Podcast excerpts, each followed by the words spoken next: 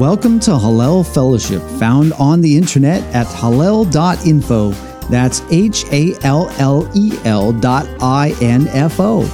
We hope you are encouraged by the following recorded Bible study to look deeper into every word that proceeds from the mouth of God and how they were lived out in the life of Yeshua HaMashiach, often called Jesus the Christ.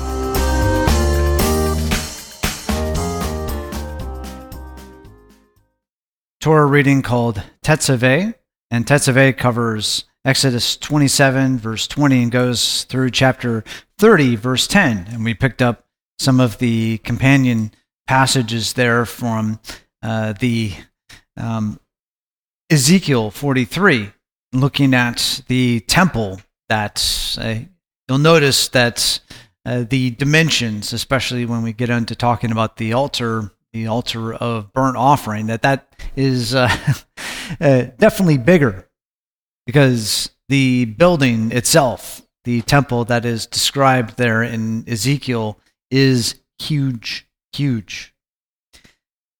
And it, uh, you can read about it in Ezekiel uh, 40, and it goes from 40 through 48 through the end of the book.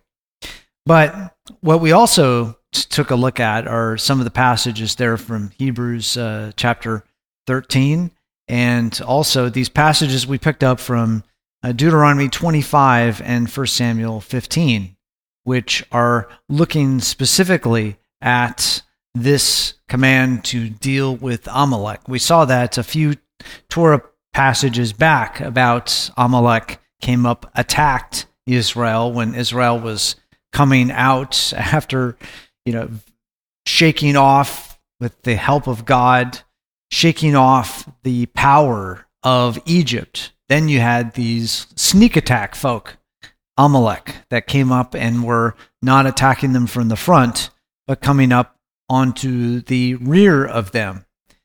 Now, when you're when you're thinking about an incredible fighting force and you come around and go around the flank, I, that's just good strategic thinking, good tactics to come around and fight the areas that are weakest. But everybody is there to fight. But this is a whole group of people. This is the entire people coming. So they were trying to attack just regular folk. The the women, children, older folk who are not their job is not to fight. So they're trying to avoid those who are actually going to fight. So sounds quite similar in a sense to what we were looking at before when Egypt came out to try to get Israel back as slaves, cornered them there up against the sea. At that point, you're not talking about a fantastic fighting force but they were just going to come and attack them at pretty much their weakest point. Their back was against the sea.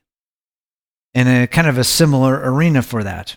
So, with this, what we're going to talk about here today is what we touched on last week, and this is one of the most important things as we build up to look into uh, the book of Leviticus. Is why are we here? Why are we at the mountain? Why are we at the mountain? Why are we then also here looking at the tabernacle? We started off last week looking at the tabernacle construction. And again, good thing to remember with this is this passage here from Exodus 25, which we saw last time around. Let them construct a sanctuary for me, that I may dwell among them, according to all that I'm going to show you as the pattern of the tabernacle and the pattern of all its furniture. So you shall construct it. So this is a pattern. This is a pattern that was shown of the dwelling place in heaven. And as we were kind of hinting at last week, this pattern is something that is an image, a likeness of it, a form, as it is the uh, tavnit is the way that that's described there in Hebrew. Uh, Deborah, do you have a comment or a, a question? These patterns and every every little thing that we're doing are very significant and i'm wondering these things going on in the heavenly realms, you know, the worship the angels do or the people that they do too. So we are learning, like we're preparing for, for, for a future world to come priesthood, right? And then the second question was, um, it says that God said to come to him and minister to him. And I was thinking, what could you humanly possibly minister to him, the creator of the universe? So I thought, is it just ministering to him that our cares and worries and, you know, is it like having a conversation with a friend? Yeah. So, Well, you know, those patterns. Yeah, it's it's very uh, similar to what you had talked about there with um, talking to a friend. But one of the things that we're we looked at specifically in this passage here today is the fact that this altar of incense we meet it again in the book of Revelation, and there it's talking about the martyrs, those that have lost their lives, and their cry is going up that when it talks about their blood from under the altar, what does that sound like? It sounds a lot like what we saw back in Genesis, where you had the Lord talking with Cain, saying, Hey, the blood of your brother, Havel, Abel, is crying out from the ground, crying out, The innocent has been taken down by the violent. And the Lord is didn't forget that, didn't overlook it, that did not escape the sight of the Lord. But just like you see in Revelation, that cry that's going out, how long, how long is this going to persist? Where the violent are going to dominate and take down the innocent. How long is that going to go on? And that is what a picture of that altar of incense is there for. It's to show, hey, this incense going up, it is something that the Lord is aware of. It's right in front of him all the time. This, the prayers of the faithful going up, saying, hey, how long is this going to go on? So when you look at the, the tabernacle structure itself, we were talking a bit about that last time around, and you see the, the various elements of it. You know, we had mentioned this previously and passing about how it's kind of like these uh, very similar to the sensory organs of a person and a picture of the sensory organs of God. Because really, what we're talking about here is this they go to the mountain, they go through the sea, they go to the mountain. Well, now the one who dwells on the mountain is now going to dwell with this mountain of a sort right in their midst, right camped in the middle of them as they go along. This would be the dwelling place that the one who inhabited the mountain was going to follow along with them. And, you know, very similar, you see that the levels, like they were on the mountain, are somewhat analogous to the areas of the tabernacle. You know, here we have like the top of the mountain described in blue, and we have the area of the most holy place in blue, and the area mid level of it in kind of an orange yellowish thing, and the holy place of the tabernacle area in described similarly. And then the bottom, the base of the mountain, is like a green area and analogous to the courtyard inside the curtain boundary of the tabernacle. So we see that very, and a bit of an analogy here is that the top of the mountain, that's where Moshe went.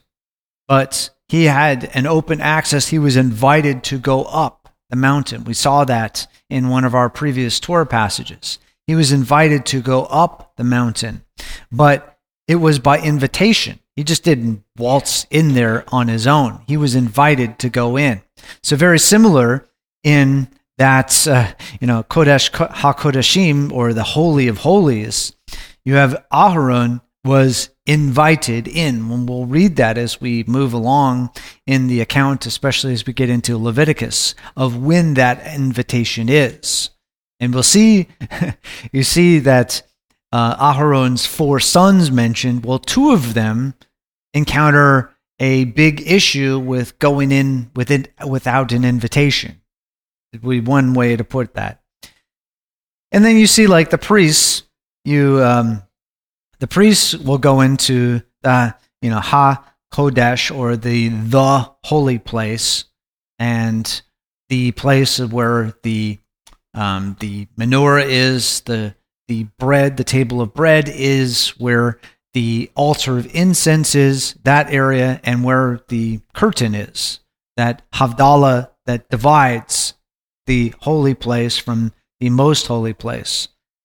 And that's being an area where the priesthood goes up. Well, you might remember some accounts of who went kind of the mid level up the mountain where we've seen so far. Yes, the 70 went up. So you kind of got the main kind of um, representatives. These are the leaders of the people. And then you got um, Jehoshua, Joshua went up part way up the mountain as well. So those people who are kind of in in that important service, but not like at the tip top of service to the King of heaven and earth, that that is where they go midway up. And then the bottom, the bottom was you were supposed to put a barrier around the base of the mountain so that the people just don't rush up and head on up the mountain. So that area is where you have the courtyard area, but they are prepped to go in. And we'll go on as we see they have to prep themselves. They have to both prepare for it, prepare for it in their hearts. Their hearts have to be ready to approach. And then as we move on, we'll see in Leviticus, they have to be fit to approach. We'll see that tahor and tameh, the clean, unclean, or fit to approach the presence of God, and unfit to approach is a better way to put that. So, very similarly, we see that with the construction of the tabernacle. So, in a, in a sense, you could see that the tabernacle is something that is transporting this direct experience with God there at the Mount Sinai, taking them with them. And we should also say that when we get into the apostolic writings and it's talking about our bodies, and the Apostle Paul writes that our bodies are a temple for the Spirit of God to dwell in, it's like that Sinai experience moving along with us again.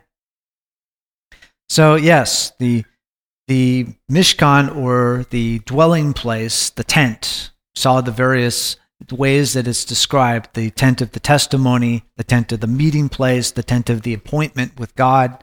All of those various things are like a moving mountain that goes with us. In each of these aspects here, you've got the Ark of the Covenant. It is all, remember, we saw last week, it's the Ark of the Testimony. This is a direct testimony of who the Creator of heaven and earth is. We don't have to guess. We don't have to go to some guru to try to figure it out. The Lord reveals who He is, what His character is. And thus, our character, you know, like master, like follower. So, thus, we see, like into the Gospels, the our master, Messiah, Yeshua, we follow the master, what the master's revealing. And we see, like in the Gospel of John, when you see the apostles, they're, they're asking, him, Well, show us the Father. And what is Yeshua's response? If you have seen me, you've seen the Father. And we see in Hebrews chapter 1 as it talks about that Yeshua is the direct representation, the direct image of the creator of heaven and earth. So, thus, when we're seeing, like, when Moshe is told on the mountain, hey, build this, Build this thing that you are being shown, just like what you were shown on the mountain. Thus, it is this pattern is what a representation of the things and the aspects, the character, the testimony of heaven, because it's called the tent of the testimony. So, how much more then is the tent made flesh, as we meet there in John chapter 1? The tabernacle made flesh. The Word became flesh and tabernacled among us. So, how much more then is this a representation? So, show us the Father. you have that with the Messiah. The Messiah is showing us the Father. So when we see that new covenant prophecy there in Jeremiah 31, and it says, They will all know me from the least to the greatest. We see that one of the most important missions of the Messiah is to reveal the Father. Why? What, just for knowledge? Something to store away for the next trivia game? No. It is for you to know, to have a relationship with. That's the importance of a testimony. Because if you are being a part of a family, people in a family know each other. And you know what happens in a family if they stop having that close connection where they lose track of each other over time. You know what happens with friends if you lose track or you don't keep up a connection? Your lives run separately from each other. And then what happens when you get together? It's really hard. You can talk about the things that happened long ago, but who are you now? People you knew 20, 30 years ago? People change. Hopefully, you mature, you grow over that t- time period. And are we to relate to each other as the uh, crazy, uh, crazy people that we were 20, 30 years ago? Or as the mature people here today? So that is what's the importance of having the creator of heaven and earth dwelling in our midst and then traveling with us where we go. So, like what we were kind of hinting at, these various elements that we have in the tabernacle are roughly kind of um, synonymous or symbolic of the aspects of senses. You know, the ark of the testimony, the ark of the covenant, like the brain, the heart, where you think, where your emotions are. That is the tablets of the testimony, the tablets of the 10 words, the 10 commandments that reveals who the Lord actually is. And the altar of incense, like the nose. And we'll see it's referred to, and we get out to the altar of burnt offering, but also that soothing aroma that goes up to the Lord. Now, you might think, hey, there's some sort of a lesson going on here because when you think soothing aroma going up to the Lord, if you've ever had to either deal with uh, carcasses of things that have like rotted or you're having to burn up a whole lot of stuff, is that a soothing aroma? No, not in the slightest. However, it is revealed here that the Lord considers this to be a soothing aroma. So, thus, as a part of the lesson, what is being burned up? Just, you're just uh, burning up livestock and various things you throw on there? Or is it that you have come in, the people have come in? That is a representation of them. They are going up, just like in the altar of incense there before the veil. The prayer is going up into the nose, the sense of smell. You smell this, and that smell is sweet, whether it's the incense of the prayers of the people who who, um, believe God, who follow God, or it is themselves they're at the altar and that going up and being all consumed in it. And then you see aspects of the eyes with the menorah the, the candlestick, the seven branch candlestick, shining light onto the bread. So the candlesticks, the menorah, shining light onto the bread. And you see later that the bread is a picture of the 12 tribes of Israel and what they do, who they are. And you see that represented in the Gospels, where you see in the Gospel of John, Yeshua says, I am the what of life?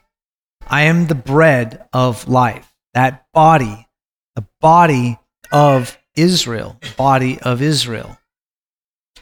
And then you see also uh, with the mouth aspects of it with the altar. So, with that, one of the uh, things that we'll be closing out here with is a picture of the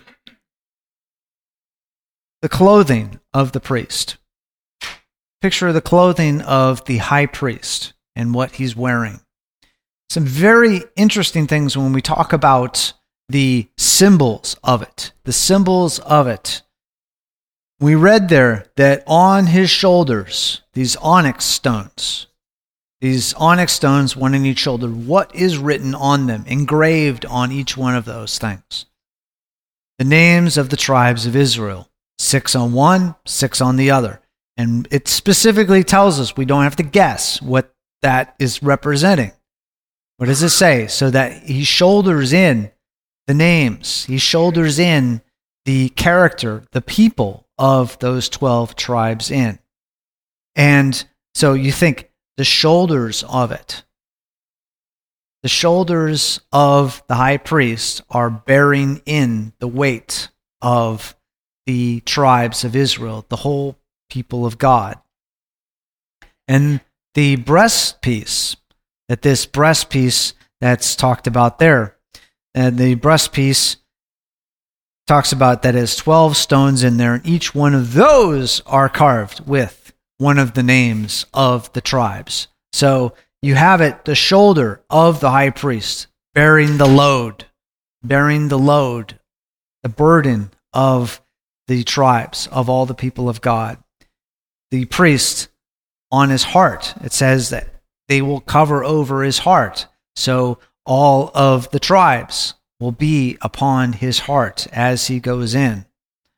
And they will be a memorial so that whatever the high priest is going in, the high priest's heart is sort of beating with the tribes of Israel.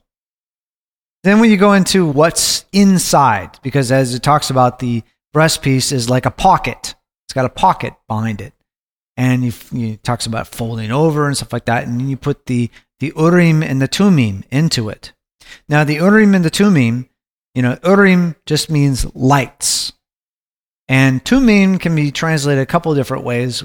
It, strictly speaking, it kind of doesn't work in English, but it, strictly speaking, is completenesses. We don't ever say that, so that's why you'll often see it kind of translated as uh, as something like um, being perfections or something like that. But tamim is a word in Hebrew that just means complete it has reached its complete. But it's also uh, kind of the one of those quirky Hebrew words that's plural, even though it usually has a singular meaning to it. Water is another example. Mayim, it's a plural form of it, but it is always rendered as in the singular. But this completeness is that your offering that you are to bring in. We'll see that as we move on into Leviticus. The offering that you bring into the front gate of the Mishkan, into the dwelling place of God, it is to be tamim. It's not to have any problems, no flaws, anything like that, anything that would cause you to say, hey, this is substandard. You bring it in. But you see a picture of this in the letter to James, uh, Yaakov, there in the Apostolic Writings, chapter 1, where he's talking about the trials that we face. The trials that we face in life. Each one of these things is to do what? To build perseverance. And that whole role of perseverance, patience, will lead us to be what? Mature and complete. It's the same word there in Greek that's translated as tamim, meaning complete in the Hebrew Bible as well. So that picture of being a complete person. That's also when we met back in Genesis, we met Yaakov, Jacob. He is described as, uh, it's kind of interesting how various translations put that. It's strictly speaking, he was a tam man, or he was a complete man but often it's rendered as uh, he was a mild man, but really he was not seeking anything, which is kind of strange that it would word it like that because what ends up happening? His mother puts him up to say, Hey, you're not complete. You're missing the birthright, which really should be yours. So she puts him up to getting back the birthright. And then you see through his whole experiences that come through his his uncle and all that such that happens over with Laban and with his uh, first the wife that he wants and then the wife that he gets. And now he's got both of them together and all the trials that come through and meeting up with his brother again. You see that through all of that he does end up becoming tamim. He ends up becoming complete. We see him reunite with his brother. And he comes we say hat in hand to his brother say look at all this stuff all of it is in your hands have mercy on me. Yeah, yes, Alex, you have a comment or a question over here. I, I enjoy watching the process of a lot of that stuff. Yes. So it was it was simple initially. I'll bet they they were kind of reminiscent on the old days. It was just us. We built a temple right here. It was in a tent. Nobody bothered us. Well, by the time Solomon's temple and the second, it's a spectacle at that point. yes. They're buying stuff from the best craftsmen in the world, and Egypt knew about it. And then Hiram, the most powerful person at the time, helped them rebuild it. So, I mean, I guess it was meant to be a spectacle at that point. But initially, here, it's just them in their little world. And God just worked it out. Hey, this is our little thing, right? No interference. Well, Amalek tried, but, you know, anyway. Um, so, anyway, that's my thought. Yes. Well, thank you. Uh, yes, Anne has a comment or a question over there. Yeah, look, looking at the picture you have there, um, the pomegranates have some kind of bells on them or something. Yes, uh, in, interspersed between them. You've got these. Uh, they talk about the the linen um, uh, pomegranates of the different colors of thread, and then kind of around the hem you have you know, it tells the pomegranates, and it's basically a bell that's there. So, then- so that how did the pomegranates keep the priests from dying? And uh, it kind of It's connected uh, not me- the not the pomegranates. It's the bell. the bells. because I mean, it says okay, that so you will hear the sound of it, the sound of the little gold bells around the hem, and thus, you know, you won't die. Well, it's it's one of those one of those pictures. We'll we'll see that when we encounter um, Aharon's two um, sons that don't make it, and we get into Leviticus chapter ten. But basically, you take this role very seriously you know what is it that uh, we we have a an idiom saying we say coming with bells on well what what does that mean? It says coming with what? Coming with basically your whole intent to do your best coming with bells on. And that is really something of utmost attention that the high priest should be thinking about all the time. That hey you have to have your mind in the game and really your heart in the game even before you even venture in then connection to the bleeding of those sheep. with yes well it's it's really it's really good that you you bring that up because we're going to close things out here with that uh, rendition that we saw of the what Saul what he was supposed to do what he was supposed to do in dealing with Amalek Amalek was a force that was attacking attacking where you were weakest heaven saying, hey, the people who believe and behave like this, you know, they are just a detriment. You just have to deal completely take these people off the table. But what do we see those little um, creeping incremental things that comes in? What Saul does. He spares first, he spares Agag, spares the king, it was supposed to take him out.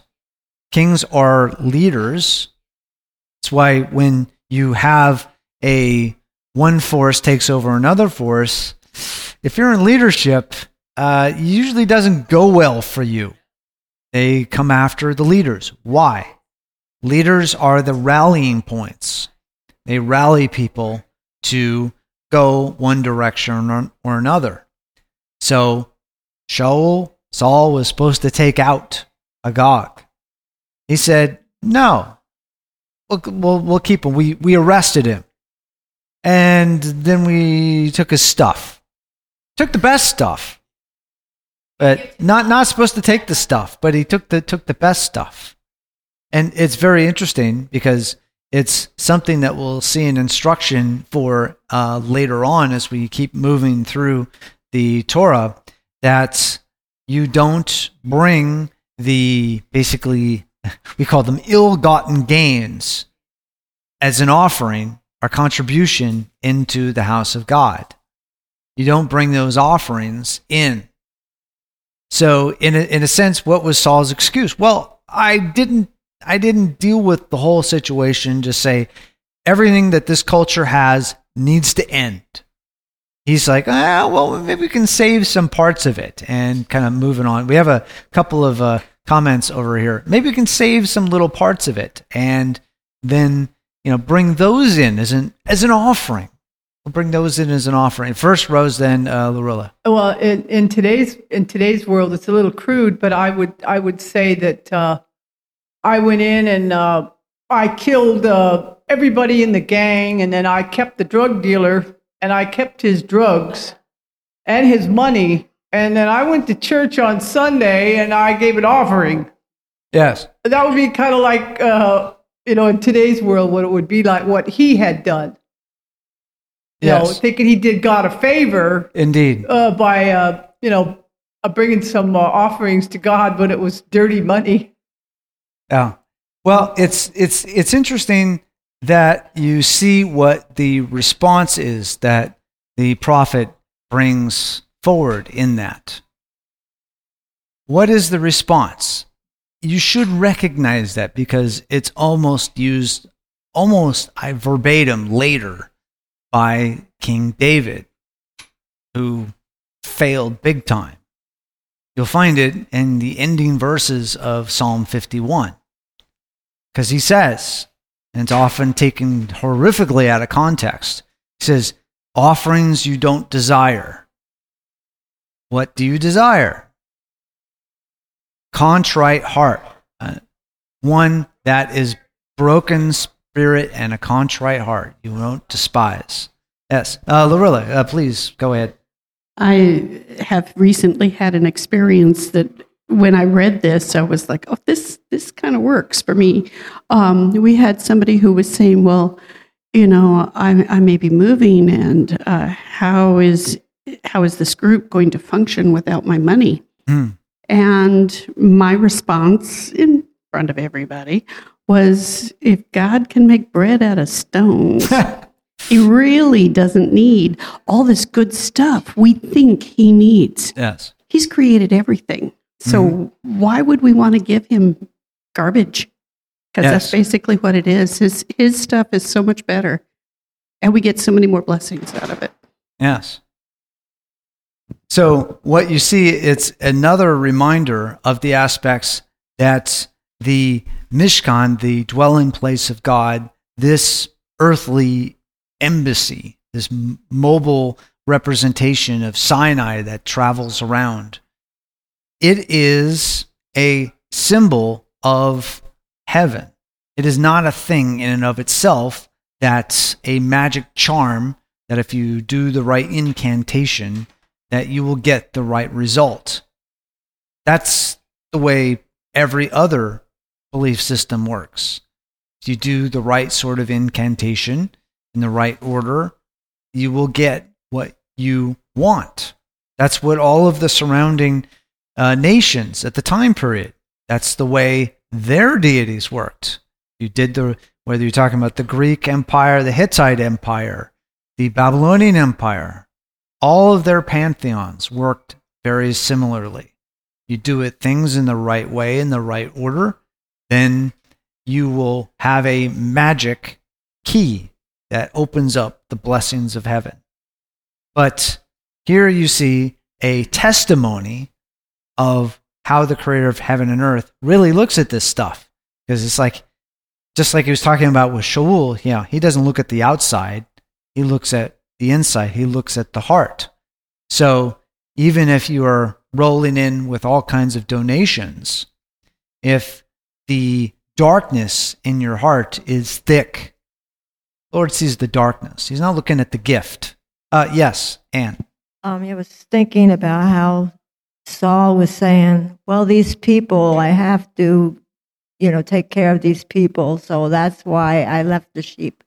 And he, and and there was some verse about that, you know, and but it also seemed to say that Saul made an idol of himself somehow. Glad you noticed that one. Yes. Yes, and um, and then you know the thing is, in the end, you know, he's sounding like he's repenting. Oh, Samuel, please speak mercy for me, you know, and take me back with the Lord. And and you know, well, if the Lord knew and Sam Samuel knew his heart was not right. I mean, yeah, Samuel really did kill Gog in the end, but uh, Agog was it? Ag- whatever Mhm. his name was. Yeah, but um, you know, the trying to be repentant and not really be repentant is something that you really have to wonder about. You know, not you think you're repenting and you're not really repenting. I've Yeah. To know what it is you're actually repenting of. that's- Shaul didn't seem to get it. Didn't seem to get what the issue was at hand. Uh, yes, uh, Lorilla, you have a comment or a question here? He didn't really have any desire to repent until he heard that the kingdom was going to be taken away from him. Yes. So trying to fool God is kind of pointless and rather stupid. I mean, God already knew what was in his heart. So no matter how much he play acted and, you know, put in the quarter, pushed the button, Yes. and expected the candy bar, it's not going to happen because Mhm. God knows our hearts. Yeah, indeed. So that is one of the, the great lessons we can get out of this particular passage. Pat, you have your uh, hand up. Uh, go ahead, please. Well, the other thing that it shows when he keeps talking about it in front of his men, he he was trying to save face so that he didn't look bad in front of the other people. That's why he didn't want to lose his kingdom. It had nothing to do with faith in God. It's just I don't want to look bad in front of the kingdom. Yes, indeed. We, we've heard that before, haven't we, too? Something with, uh, you see with the execution of Yohanan or John the Baptist. He says, the king said, hey, because of my oaths and such that he had already made, committing to his uh, daughter there, that, hey, up to half the kingdom no, yeah, that's why one of the key aspects that you get in the word is vows, oaths mean a whole lot. And something we mentioned before is that the reason why you see such a huge weight put upon vows and oaths to the point your Messiah says, hey, it's just better that you don't make them than to make them and not do them. Reason being is because Heaven makes vows and oaths to us. Bible's full of them from beginning to end about vows and oaths. But he's kept them all. And that is a part of the testimony of the Lord that he's kept them all. And if we kind of treat vows and oaths as like, ah, you know, you can keep them if you want to. Maybe they mean something, maybe they don't. Then what are we supposed to think about the vows and oaths that the Lord makes to us? Are those, eh, maybe you depend on them, maybe you don't. Uh, maybe heaven's up for it, maybe it's not. Yes, uh, Larry. I've often wondered what would have happened if if Salome had said, "Okay, I'll take half your kingdom." yeah, get out of here, kid. Get out of here. Yeah, good, good point with that. All right, well, that's where we're going to go here so far on this particular passage. And as we get ready for our uh, run through of the book of Esther in truncated form, These themes show up a lot in that particular book of Esther. The themes of what? Promises made, promises kept, and also about what really matters. The people there in exile, in that case in Persia, how did they get there? How did the people end up there? And what is the road back from exile in Persia back to the promised land? That is a key underlying message throughout a book that's supposedly godless. Even though you have no specific mention of God, it is a book that does not exist without the promises of God and the faithfulness of God.